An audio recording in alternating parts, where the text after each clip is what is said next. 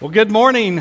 It's so good to be here with you at Forest Park. It's been a long time since we were here. As a matter of fact, when we were here the last time, we were on what's called deputation. That's when missionaries are called to go to a country, but they have not lived there yet.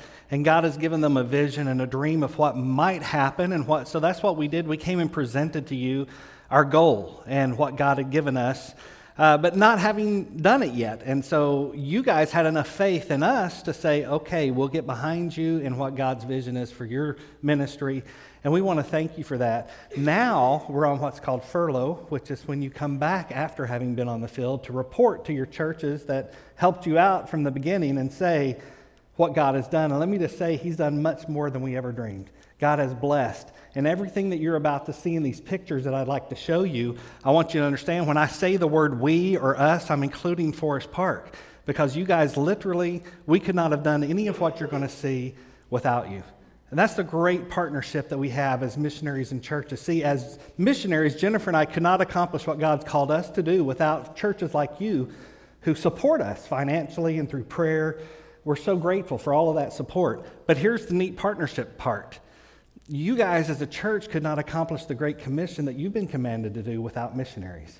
And so together, we're accomplishing what you're about to see. Even though you might not have ever been to Nicaragua, your spiritual fingerprints are there. And so I'd like to just kind of share with you who we are to start with. Jennifer and I were approved as missionaries with the Baptist Bible Fellowship International in 2014. Shortly after that, we visited you guys as we were trying to raise our support to get to the field and do ministry on the field. We attended language school for 1 year in Costa Rica from August 2016 to August 2017, where we went to language school, and I graduated at the age of 50. That's right.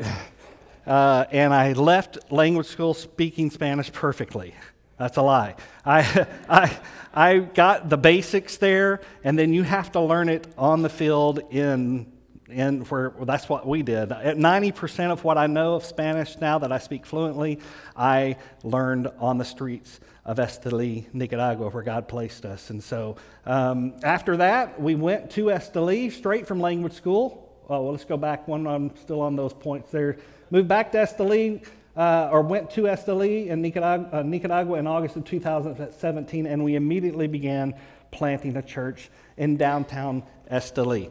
Because Jennifer and I are missionary church planters. God has called us to plant churches. And so He's given us a huge goal of planting 20 churches in northern Nicaragua before I die. So that gives you another reason to pray for my health and that I live a long time so that we can see that goal accomplished. So I want to share with you the three church plants that God has allowed us in these last 5 years to at least begin. And the first is the most established and official church, and we'll look at it now. It's the downtown Esteli, our first church plant. If you can go ahead to that next slide, this is some of the pictures of the Epicentro. Now we call it Epicentro Biblico Bautista, which is the Baptist Bible epicenter, right? And so there, at the epicenter, we consider it that because we're going to use this church as the mother church, as the resource center for all other church planting, and which has already begun to happen. The people that you see in this picture, Jennifer and I use all the time to go out to our other two church plants. They help us plant churches, and God is already calling more and more young men and women to the ministry so that they can eventually become the pastors and pastors' wives of the churches that God is allowing us to plant. So this is the first church plant. You see over here our worship service. We have a patio out back that we do some adult Bible study and some kids area here.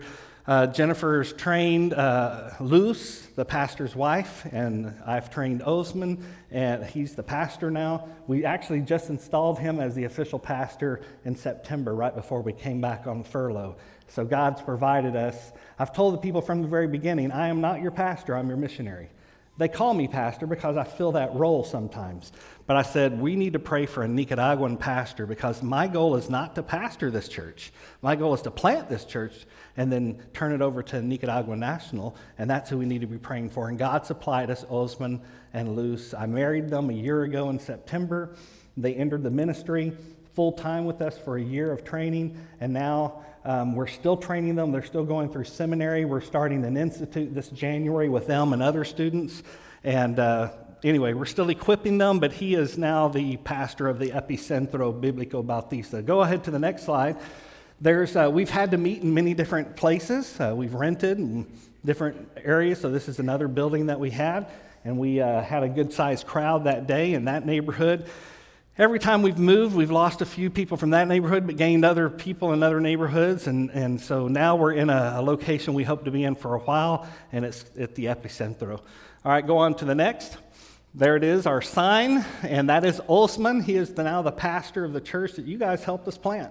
And so you ought to be really excited and be praying for Osman and his wife, Luz, every day, because they need your prayers, all right? But that's Osman. He's my bud. He's 29 years old. Luz, his wife, is 23, and they're a super, super good couple, and they're learning a lot. They had no ministry experience before, and so Jennifer and I have taken them under our wing, and we've trained them. We're with them every day. They're like our kids. They're in Nicaragua.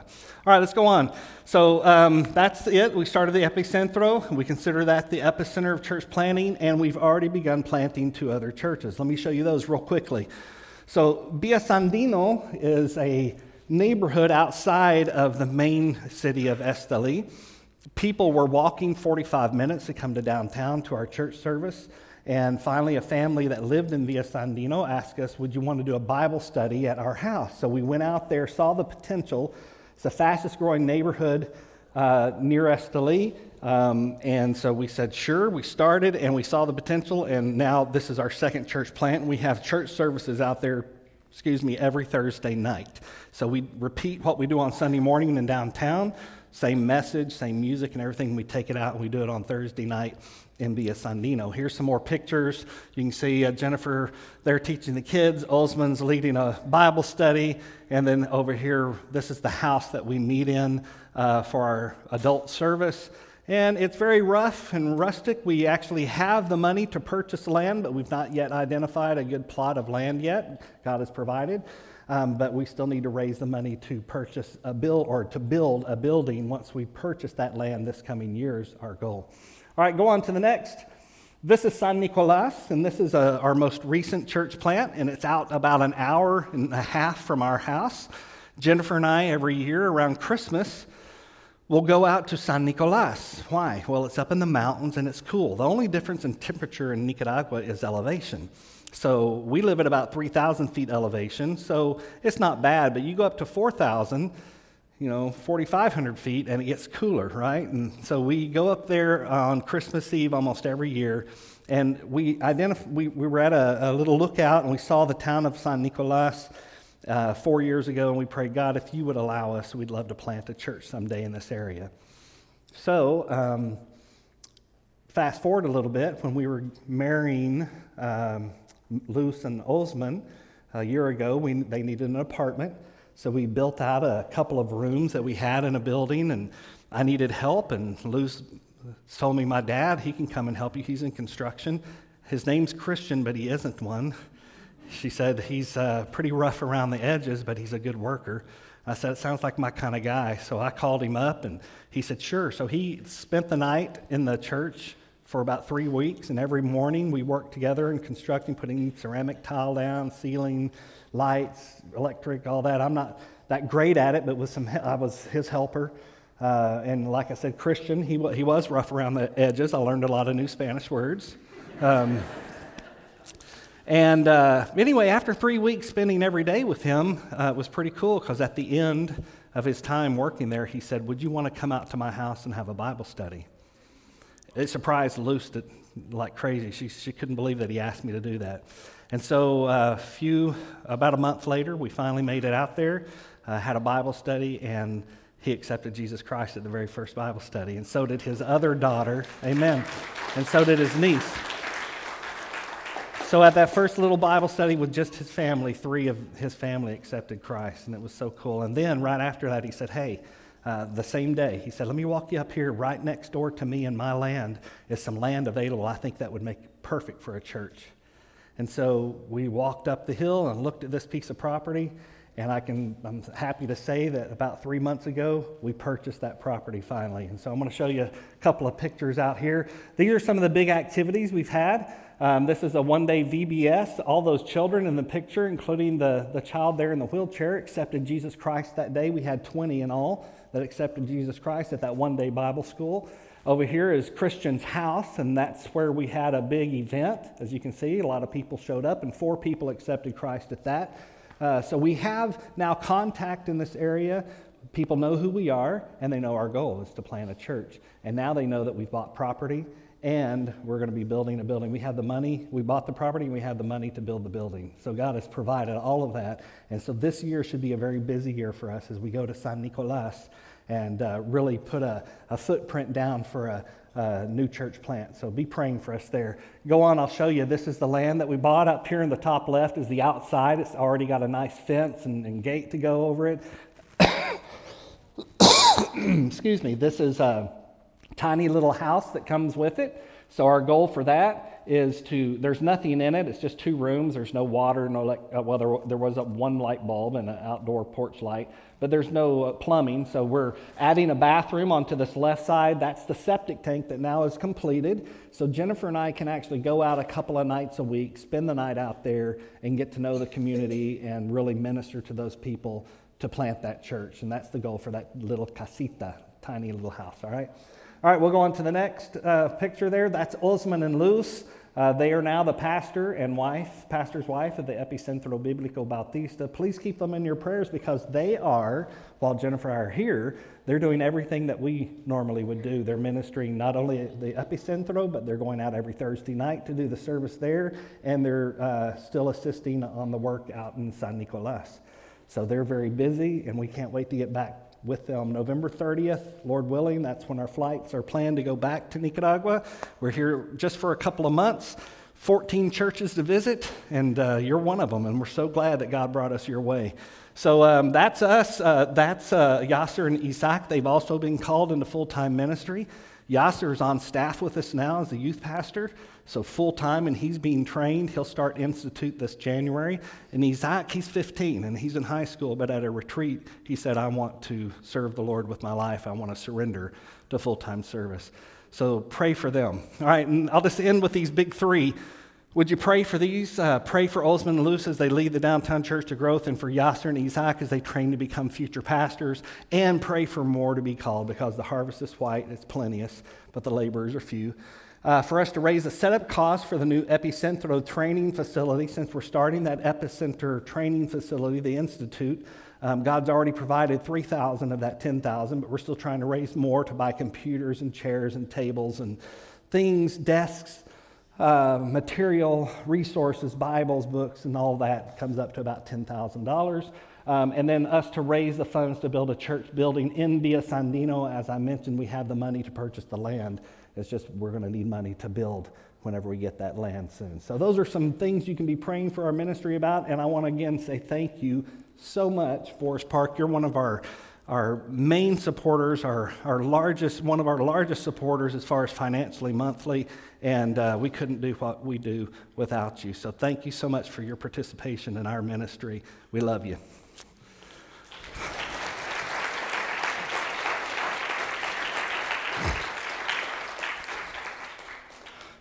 So you see this bridge behind me? That's pretty scary looking, isn't it? It's a footbridge in Honduras. This is not the bridge that we had to cross. The one we had to cross is much worse. That looks like the Golden Gate Bridge compared to what Jennifer and I crossed one day. Let me explain what was going on. Before we started, see, I was a pastor for 23 years. All right, so I started pastoring when I was 23, and then at the age of 46, God called me to switch everything up. I never thought he would. I thought I'd be pastoring until the day I died. As a matter of fact, it was a running joke with the people in my church. I said, my dream is to die preaching in the pulpit at 99 years old at this church. And they would laugh, like you kind of just chuckled. And then I got to thinking, but that would be a nightmare for them that day, wouldn't it? But anyway, so I thought I'd pastor the rest of my life. But then after taking many missions trips and God just pulling our heart, he finally called me at the age of 46 to go to Nicaragua. But before that, as a pastor, I led over 200 people in our church on missions trips. mostly to Nicaragua and Honduras. So before Nicaragua came Honduras, and we did extreme missionary adventures where we literally backpacked with all that we had on. We backpacked up mule trails and trails up into the mountains to villages that you could get to no other way. And on one of these particular trips, Jennifer was with me, and there was another lady and about four other guys. And we had to work out for these trips. We had to get prepared physically because they were rough, and we were hiking. Well, this particular day, we planned on hiking about 12, 13 miles up in the mountains of Honduras to a little village called La Jolla. We had a local pastor with us who knew of the village, but no one had ever visited it from outside of Honduras, like us, like gringos, you know, had never been there before. And so we put on our backs everything we needed, our tents, our food, our water, our filter water, and then we hired a mule and we put film equipment to show the Jesus film, and we had the big tarp to show the film on and on. So we hiked. Well, it was during rainy season, and during rainy season in Central America, it's really a rainy season, and it was very rainy that day. It was muddy. It was hard. We had hiked about probably 7 or 8 miles of the 13, about halfway through, and we started hearing rushing water. Now, typically, the rivers there, you just wade through, right? And the small streams are pretty simple, but as we were approaching, we heard a lot of water. And as we got close, we saw that this particular river that normally we would have probably waded through about waist deep was swollen with all the rainwater. It looked like a whitewater raft, you know, type of a thing. There was no way to walk across. There was just no way. So we started asking some locals as we saw them on the trail, is there a way to cross this? We have to get to La Jolla. And they said, the only way is the footbridge just up the way, to follow this trail. So we followed this trail and we got there and we looked up, and you had to go up this muddy slope and then over a little footbridge that was only about this wide. It looked worse than that. The boards weren't running vertically like this, they were running horizontally or perpendicular, right? And they were just not attached, they were laid on top of cables. And there wasn't that many of them. Some were old and some were cracked. And they were spaced out. And when you stepped on them, they would move on that cable. Well, at that point, we weren't sure. We just looked at it and said, man, I'm not sure we can do this. And Jennifer said, Max, I'm not doing it. I said, honey, I don't want to either, but I'm not sure what else to do. I know. So with XMA, Extreme Missionary Adventures, they always sent a North American guide who had been in Honduras before with us, but he had never been on this trip, this type of trip. His name was Wally. He was about 60 years old, in good shape. And I said, I know what we'll do. Wally, you go try it out. So we're all standing down there, and Wally, he makes his way up the slippery slope, and he starts onto the bridge, and he takes 3 steps on, and he falls through. It breaks. The board breaks. He falls through, hits the muddy slope. We run over to catch him just before he goes into the rushing water. Our nerves were shot. Jennifer looked at me and said, Max, I am not crossing that bridge, and she begins to cry. I said, well, honey, let's get together. Let's pray, because I think it's really the only way across. And Wally said, my mistake is I stepped in the middle of the board. I think if we step where the boards are supported by the cables, we'll be okay. Well, we prayed, and we asked God for help and faith and courage, and sent people across. Jennifer and I were going to come by, go last. And I kept her right here in front of me. We started on that, and I'll never forget. The water, it was probably 100 yards long, this bridge. It wasn't just a short thing. The water was real high, only about maybe 10 feet below the bridge at this point. And we're going across, and as we would step, the boards would slide a little bit on that. They would creak and crunch, but I said, honey, just stay with your legs over the cables. And I kept her right here thinking, I'm going to catch her, I guess, if she falls. I'm not really sure, but I just felt more comfortable with her right here in front of me where I could grab her, you know. Well, we made our way to the half point on the bridge, and out of the corner of my eye, I see something. And in the river, here comes a horse that's being washed down the river. That's how deep it was, just with its head above, and you could tell the horse was struggling. And it goes right underneath us. There was a little bit of an outcrop, and it made it to those rocks, and it stumbled up, and it got out. And then we start hearing yelling, and we look, and here comes a Honduran man who had been on the horse, and he's in the water, and he's bobbing up and down, and he's screaming. He goes right underneath us again. We see him go right by, and he makes it to the same rocky outcrop, and he gets out, and all he has on is his whitey-tidies. The water had literally ripped his clothes off. So now here we are on the middle of the bridge, not yet all the way across, and I have this thought, oh great, local paper reads, pastor from this area dies and is found in white, whitey tidies in Honduras. I just thought that's what's going to happen, you know. And so we muster our courage, we get on a cross, and we're so thankful we all celebrate on the other side. We go to La Jolla, we show the Jesus film, we're there 2 or 3 nights. Dozens of people accept Jesus Christ. And it was all worth it in the end. Now here's the thing. Going back, we had to cross that bridge again. But I really can't even hardly remember that crossing. You see, it wasn't as nerve-wracking. Why? Because we had already done it once. We had stepped out with the little faith that we had, asked God to help us, and by the time we had to do it again, it wasn't that big of a deal. Now, you may never cross a literal bridge that looks like that, or what we crossed, but throughout your lifetime, there are going to be bridges that will scare you almost as much. In other words, you're on this side, God wants you to do this on that side, and to do that scares you to death. And as a result, some of you, unfortunately, will choose to stay where you're at rather than advance and do something bigger, better for God. You will not attempt by faith to do what God has for you, where it's much better. So my encouragement to you today is to step out. And I want to teach you today what that looks like, how you can find the motivation to step out. For you, it could be a spiritual bridge. Maybe you've been coming to this church for a while and you love the church, you love the people, but you've not yet crossed the bridge of faith and accepted Christ as your Savior. You're considering it, but you're not quite there yet. God wants you on the other side. He'd love for you to cross over and accept Christ today and become one of His children and live forever with Him in heaven and serve Him while you're here on earth, but you're just a little scared. What does that mean for my family, for my friendship, for my job? How do I navigate that and become a Christian? And so you're still on this side of the bridge. Others of you, you've been asked to serve in this church. You're a Christian. You've been coming as a member maybe for a while, but you see the opportunities around you to serve in kids ministry, youth ministry, a small group leader, whatever, but that scares you to death. It might as well be that scary bridge in front of you because you've never done anything like that before, and so your bridge could be just stepping up to serve. Others of you, you may be feeling a call from God to be in full-time ministry, whether it's here in the United States or a missionary like Jennifer and that really scares you to death. As a matter of fact, you're trying to ignore it as best you can. But God wants you on the other side. So how do we navigate that scary bridge? How do we step out? Well, what does it mean to step out? Let's look at the definition together. This is the definition that I came up with. It's my own. It says, to take action to risk personal security for the sake of others in danger. That's what Jennifer and I and our group did that day, is we put our own personal security to the side, knowing that there were people that needed the gospel on the other side, and so we crossed a literal scary bridge in order to take them the gospel. So what did we do? We took action. We didn't sit there.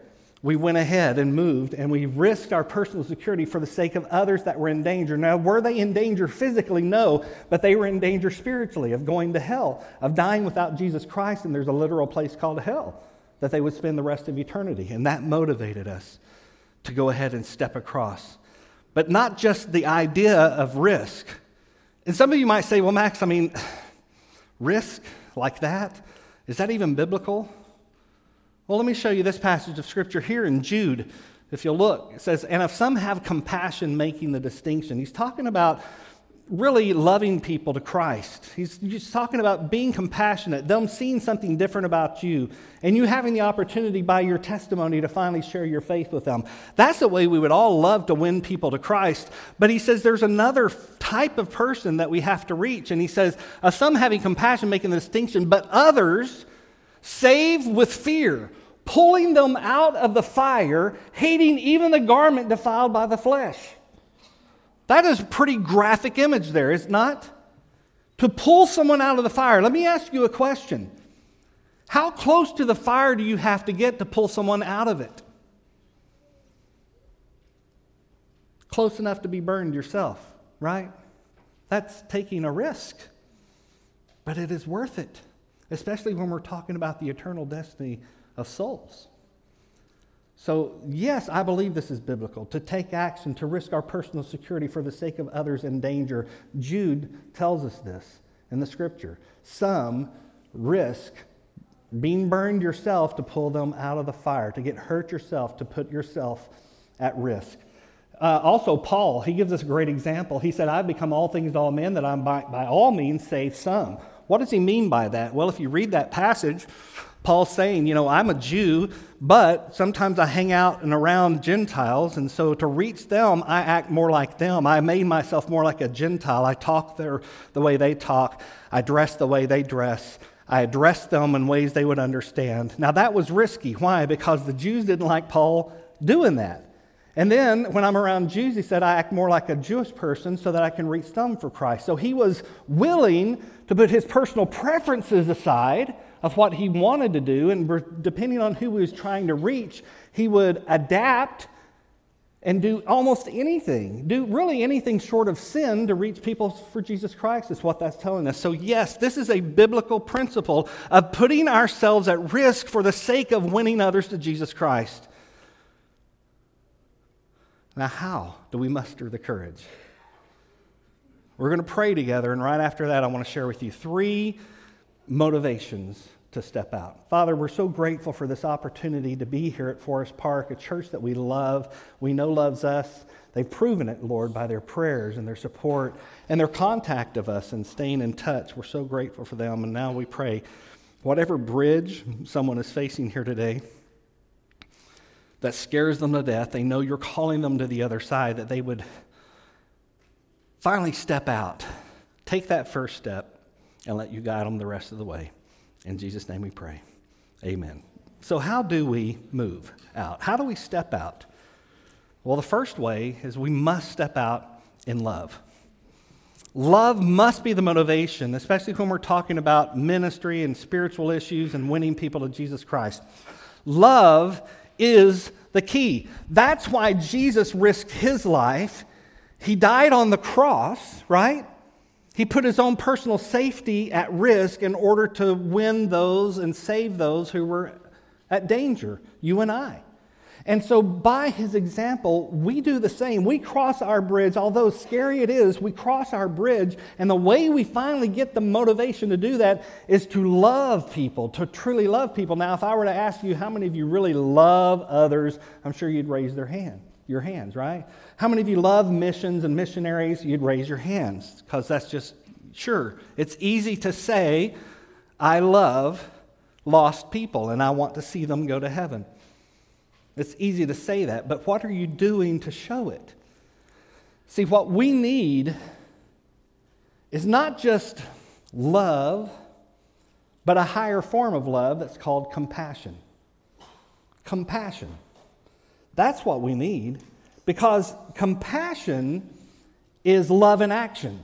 As a matter of fact, when you see the word compassion in the New Testament, almost every single time you're going to see the word moved next to it. Moved with compassion. The word compassion in the original language literally means from the gut. That's what it means. It means that something moves inside of you that causes you to react or to act. We see Jesus being moved with compassion. Didn't Jesus just stay on one side of the bridge? No, he crossed many bridges, scary bridges, in order to reach people for the kingdom of God. That's what God's calling us to do, and we must have love, but the love that's called compassion. Jesus had compassion on the masses, and that's why he did what he did. And that's why we must be motivated to cross the bridge that's in front of us, is by love. Let me give you an example of the difference, that moving inside. Let's say you're driving to work tomorrow morning, and you're going down some highway around here. I don't know what they are called, but one that's at least, 50 miles an hour, 55 miles an hour. And out of the corner of your eyes, you're getting up close, you see a little toddler in the median in the middle of the road, just in a diaper, let's say, that obviously got out somehow by itself, and it's about to cross the road in front of traffic. That image right there, some of you might have even felt a little pain in your gut, because that would be horrible, wouldn't it? What would you do? Would you just, oh, there's your kid, and drive on to work? No, I think most of us would be drawn by compassion to stop our vehicle, do what we could to stop traffic, get over to that child to help save that child's life, right? See, that's the difference between just, I love children, and then showing that you love children, right? I know that's an extreme example, but that's what we must have to motivate us to move. Because the kingdom of God is about action. It's not just about words. Look at this next verse. My little children, in 1 John, he says, my little children, let us not love in word or in tongue, but in what? Say it again, what? Deed and in truth. I don't know what your scary bridge is. I don't know where God's calling you or what he's asking you to do. Maybe it's to, again, serve more in this church. Maybe it's to witness to your neighbor, to finally walk across the street and invite them to church, but it scares you to do it. Maybe it's to give more financially to missions, but you're not really sure how that's going to work, and it kind of scares you. I don't know what your bridge is, but it's got to be motivated by love. If you say you love somebody, that's one thing, but showing people you love them is completely another thing. So how do we step out? We must step out in love. Secondly, we must step out in boldness. Unfortunately, North American churches today are filled with Christians that are anything but bold anymore. Now, I'm not accusing your church. I'm just saying in general. In my experience, having traveled around and probably been in 300 different churches since we started being missionaries, in general, most churches just lack that dangerous Christian. I mean, the person who says, I'm willing to be bold for Jesus Christ, no matter what this world says, I'm going to follow Christ, I'm going to obey Jesus Christ, I'm going to witness to my friends and neighbors, and I don't really care what the world says, I care what the Word says, so I'm going to live by the Word rather than the world. And that's what being bold is being willing to say, I'm going to do this no matter what. Now, I'm going to relate to you real quickly the story from Acts chapter 4. Peter and James, they're just good Jewish boys, right? And they are going to the temple to pray. This is after the death, burial, and resurrection of Jesus Christ. And so this is that time period where the early church is forming, the first little, church there in Jerusalem. And as good Jewish boys, they just do what they were accustomed to, and they go to the temple to pray at the hour to prayer. And on the way in, they see a lame man, right? And this lame man has been there all of his life. He's never walked in his life. He's middle-aged, and he looks at Peter because he's asking for alms. He's asking for money, right? Because that's what he does day in and day out. Somebody drags him up to this gate and sits him in front of it, and hopefully people give him money as they enter into the temple. Well, Peter catches his gaze, and he looks at him and says, I don't have any money to give you. Silver and gold have I none, but what I have you I will give you. Rise up and walk. Immediately now, this is an organic healing. It's not this sensational stuff you see on TV of people slapping people on their head and them kind of doing this and all of a sudden, oh yeah, my back pain's gone. No, this man, think about it, never walked a day in his life. He had no muscles in his legs. I mean, if he did, they were atrophied to a degree that there was no way that he could have stood. So literally right there organically, that's the difference between true biblical healing that you saw in the Old New Testament and the junk that you see today that's false. His muscles grew instantly, the tendons reconnected, the bones got strong, and he stood up for the first time in his life, and he walked. Man, what a miracle, right? Well, it caused a ruckus, so much so that the temple guards come, and they say, what's going on here? Because Peter's preaching to everybody in the name of Jesus. Jesus did this, not us. No, Jesus did this, and everybody's just amazed. Temple guards go, what do we do with these guys? Let's arrest them. So they arrest them and put them in prison for the night. Now, you can imagine that the word got back to this little church that they were leading, Peter and James, right? And they were scared, I'm sure, for the life. Because just weeks prior, their ultimate leader, Jesus Christ, was crucified for doing stuff like that, right?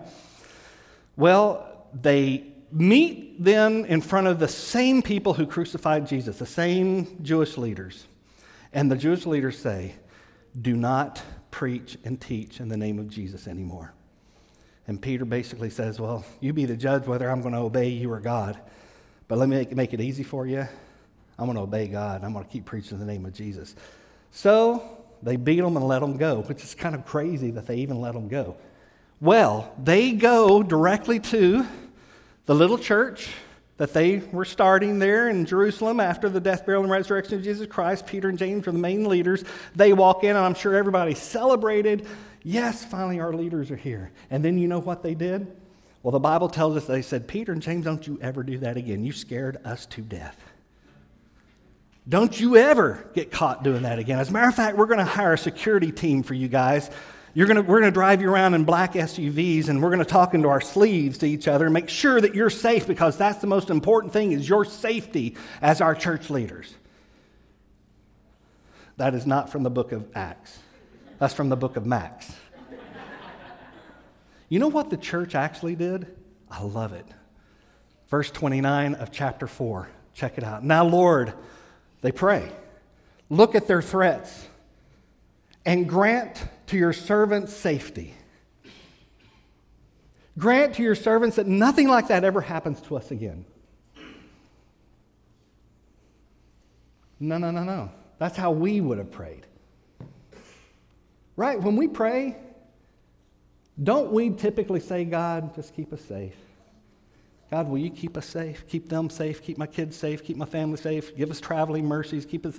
It's all about, it's our American kind of culture.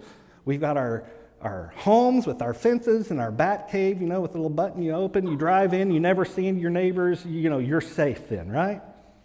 No, that's not how they prayed. And that's why this was the most powerful movement, was the early church. They reached their world for Jesus Christ in about 30 years.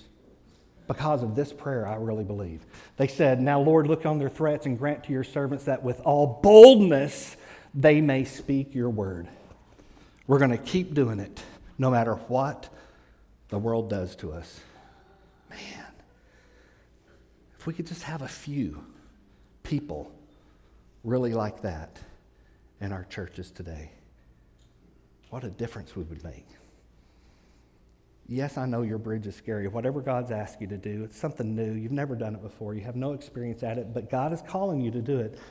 Please step out with boldness, with love and with boldness. We step out. That's the only way we're going to reach this world for Jesus Christ. And the third and last way, we must step out in time. It's a time-sensitive issue we're talking about. We're talking about the eternal destination of souls. Will you do something with me? Maybe help wake you up a little bit. I'm going to snap, all right? And I want you to snap with me. Now, I have practiced this rhythm, so try to stay with me. Everybody that can snap, get your snappers ready. Ready? Here we go. Slow down a little bit. There we go.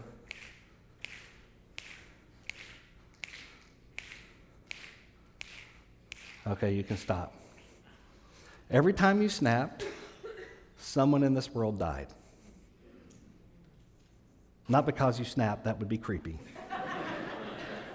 Although, Pastor, there's been times I wish I could snap my fingers, right? No, I'm just teasing. Just teasing. But seriously, every 0.67 seconds in this world of nearly, 7.5 billion people now, someone enters into eternity. Now, my Bible tells me that there's only one of two places that soul goes. Heaven or hell. And if someone has never accepted Jesus Christ as their personal Savior, then that snap sends them, that snap doesn't, but they go to hell. And that's the time sensitiveness that I'm talking about. There are people in the shadow of the steeple of this church who are dying every day without Jesus Christ. And so we've got to step out in time, folks. This is something we've got to do today. This is something you need to decide, because, you see, the reason you're at the foot of a bridge that's scary, that God is calling you to the other side of, is because he wants to use you in some shape, form, or fashion to win people to Jesus Christ, because that is our ultimate goal. That is the Great Commission in a nutshell. It is to win others, whether they're next to us, at work, or at school, or in our own family, or around the world, in Nicaragua, to Jesus Christ. But listen, it's something we have to do now. It's not something we can say, well, one day when I get a little more experience, or I feel better, or I'll accept Jesus Christ one day. I'll just keep coming to church and see how I feel this out and all that. No. The Bible says today.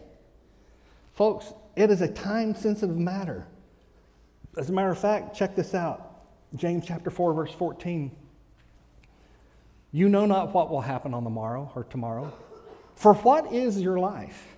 He's explaining this is a perfect illustration of how long your life lasts. What is your life? It is even a vapor that appears for a little time and then vanishes away. Let me ask you, on a cold morning, have you ever gone out and gone, oh, and you see your own breath? And you go, how did that come from me? I mean, that's a big old thick cloud, right? But in just a couple of seconds, it just diminishes and it evaporates and it's gone, and with no evidence that it was ever there. He says, that's your life. That's how long your life is. Yeah, Max, I'm just a middle-aged person, or I'm a young person. I've got a lot of my life lived. Well, first of all, you don't know when your appointed time of death is. It could be today or tomorrow. It could be for me too. We don't know. But even if you live to be 100 years old, in comparison to eternity, that is not even a blink of an eye. That's not even a millisecond. And I'm sorry to tell you this. Maybe no one's ever shared this with you, but it's the same for me. And probably 100 years after your death, no one will ever remember you even existed. I mean, honestly, I'm just an average dude. I'm just normal. I'm not some historic figure. So 100 years after my death, probably no one will ever think about me again. So this life, then, is all I have to honor and serve God with. And so that means the sooner I start, the better. Yes, the best time to plant a tree is 20 years ago. The second best time is today. Start that first step across that scary bridge for you. Because let me just tell you something, folks. The good news is only good news if it gets there in time. We've got the good news, but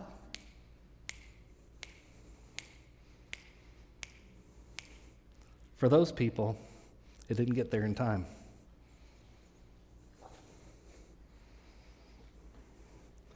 Let me just talk to those of you who are considering accepting Christ, crossing the line of faith and becoming a Christian that haven't yet. When's the best time to do that? This is not my opinion. This is the Word of God. 2 Corinthians chapter 6, verse 2 says, Behold, I want you to read the words in yellow with me. Ready? Behold, is the accepted time. Behold, is the day of salvation. So in just a moment, I'm going to give you an opportunity to actually pray and ask Jesus Christ, turn your life over to Him, start following Jesus today. Because it's just a matter of faith, and just simply the Scripture says, confess with your mouth and believe in your heart that Jesus rose from the dead for your sins, and you shall be saved. So I'm going to give you that opportunity here in just a moment. So please, please, please, if you've never done that, do it today, and then let somebody here know about it, okay? But for the rest of us, whatever your bridge is, let me just tell you, today's the best time to start across that bridge. I want to show you a picture of African impalas. If you can go ahead and throw that next slide up there. I love this picture, and I love this animal. I'm a documentary film kind of guy. I love to watch stuff, and I watched a documentary on African impalas one time, and it was pretty amazing. These little guys, they're little, about like this. They are the only animal that can really give the cheetah a run for his money. All right, the cheetah is the fastest land animal, but these guys, because of their elusiveness and their ability to jump, now listen to this. An African impala can jump 30 feet in one bound.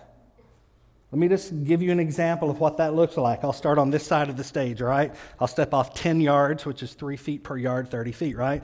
1, 2, 3, 4, 5, 6, 7, 8, 9, 10. So almost from this edge to that edge, basically this big black box to that big black box. That's how far it can jump. But even more amazing is in the middle of that jump, they jump 10 feet high. 10 feet.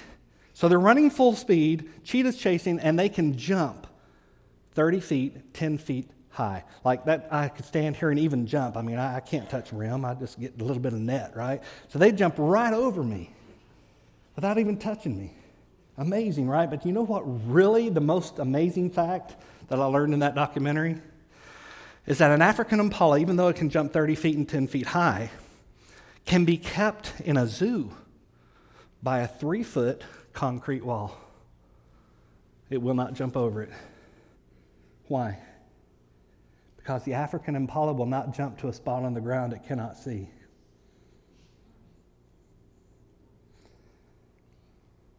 Now, as I look at this crowd here today, I have to say I see a bunch of African impalas. I see people who God has called to do something bigger and better. And yet you're allowing a little 3-foot wall of doubt, a little 3-foot wall of a lie from Satan saying, you're not good enough. Who are you to do that? You're keeping that wall in front of you. And without faith, you'll never jump to where God wants you to be. So I encourage you this morning, let's step out together as a church, as a community of Christ here in this area. Let's step out and take that step across that scary bridge that God's called you. I don't know what your bridge is. I've faced them spiritually in my life, even literally, but I'm telling you, you've got to step out in love. That has to be the motivating factor. We have to step out in boldness. Don't worry about what other people say. Worry what the Word of God says. And please, please, please, let's do it in time. You know, you're probably not weird like me, and you've never really thought of your own funeral, but I have. I thought, one day, what's it going to be like? Let's just say that, you know, I'm finally gone, and this let's say this is my church, and Pastor Neil, he's my pastor. Maybe, probably, something like this will happen. You know, if I want a church funeral, my body will be laying down here. Hopefully open casket so you can see my beautiful mug. And you know what's going to happen? A lot of people are going to say nice things about me on that day. That's just what happens at funerals. Whether you're really a nice guy or not, people say nice things about you at your funeral. And I know what I want the pastor to say about me. As he looks down at my casket, I want him to look down and say, he's moving. That's what I want my pastor to say. That means I'm not dead, right? But he probably won't say that. But he'll probably say some nice things about me. But then this thought occurred to me, what in that moment will Max Kennedy say about Max Kennedy? Because did you know Max Kennedy at that moment will actually be conscious and alive somewhere in heaven? And I'll be looking back over my life, probably watching what's going on down here, having wonderful thoughts and memories about my friends and family. But what will I have said about myself? You know what? I've come to the conclusion that when it's all said and done and we're at that point of death and our life is almost over, we will only be able to say two things about ourselves. I wish I had. Or I'm so glad I did.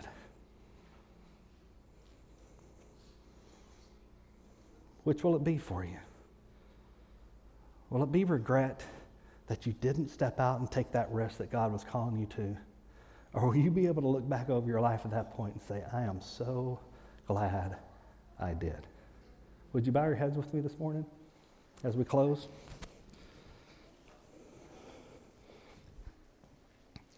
I told you I was going to give an opportunity to those today who have not yet accepted Christ to do so. And what does that mean? It simply means putting your faith in Jesus. A prayer does not save you. But what the prayer does is just say, God, I want to follow you with the rest of my life. Your faith in Jesus Christ alone is what saves you. And so I want to give you an opportunity just to pray something like this right now with your heads bowed and eyes closed. Make it your own, but just say, God, I want to follow you from this day forward. I believe Jesus died for me on the cross. And I believe he rose again.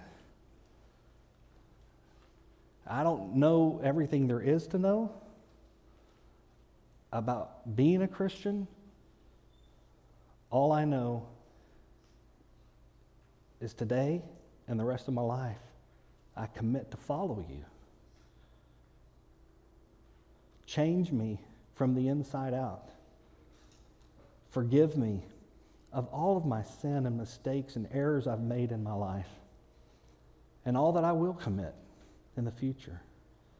And I trust completely in Jesus Christ at this moment for salvation. Thank you for hearing my prayer. Thank you for accepting me as your son or daughter. Now give me the power to serve you. With your head still bowed and eyes closed, for the rest of you here this morning, let me ask you a question. And nobody's looking around but me, right? So just bow your head real quick. And I'm not going to come up to you. I don't even know who you are, right? I'm not going to tell your pastor who I saw raise their hand or anything. But is there somebody here today that would admit that you're standing on one side of the bridge and God wants you on another side? It's some big decision, some call that you feel in God in your life, and you just want me to pray in general for you right now. Is there anybody here that would admit, yes, Max, I need to step out. I need the motivation. There's something God's calling me to. Would you raise your hand real quick and put it right back down? Amen. Several. Wow. I'm right there with you. Many times in my life, God has brought me to a bridge. And it's so scary to cross, I understand. But listen, through the Holy Spirit's power working in you, He'll give you the strength to take that first step. Sometimes that's all we need is just to move on that first step. And sometimes that means talking to someone and telling them about this decision you need to make and asking their help and prayer for it. It could be your pastor. Sometimes it's talking to your spouse and saying, I feel God is calling me to do this, and I'm going to say yes, and I just want you to know I need your help. Pray for me. See, our lives as believers are tied to the community of other believers that God's put us with. And so that's why discipleship's so important. That's why small groups are so important. That's why coming to church is so important. So the decision you need to make, I would give you this counsel. Talk to someone about it and say, you know, God revealed to me, He wants me to do this. I'm scared to death to do it. Would you pray with me so I can step out, take a risk, put my personal security at risk for the sake of others? Father, right now I pray for all of these that raise their hands. Lord, I know what it feels like. And I ask you to give them the courage to step out. Let them connect with somebody they love. And let them know the struggle they're having so that through the power of prayer and community, they can succeed for you. Thank you so much, God, for this opportunity to simply bring your word to the folks here today. Thank you for those who may have accepted Jesus Christ just a moment ago. Pray that they would have the courage now to tell somebody here at this church, their pastor, at least after the service, just to go up and say, you know, I asked Jesus. I'm a follower of Jesus now. I took that step of faith today so that He can help equip you. So God, that's what we're asking for you to do, so them to understand, so that they can equip themselves to follow you, step out day by day. God, thank you again. Use this time as you see fit. In Jesus' name, amen.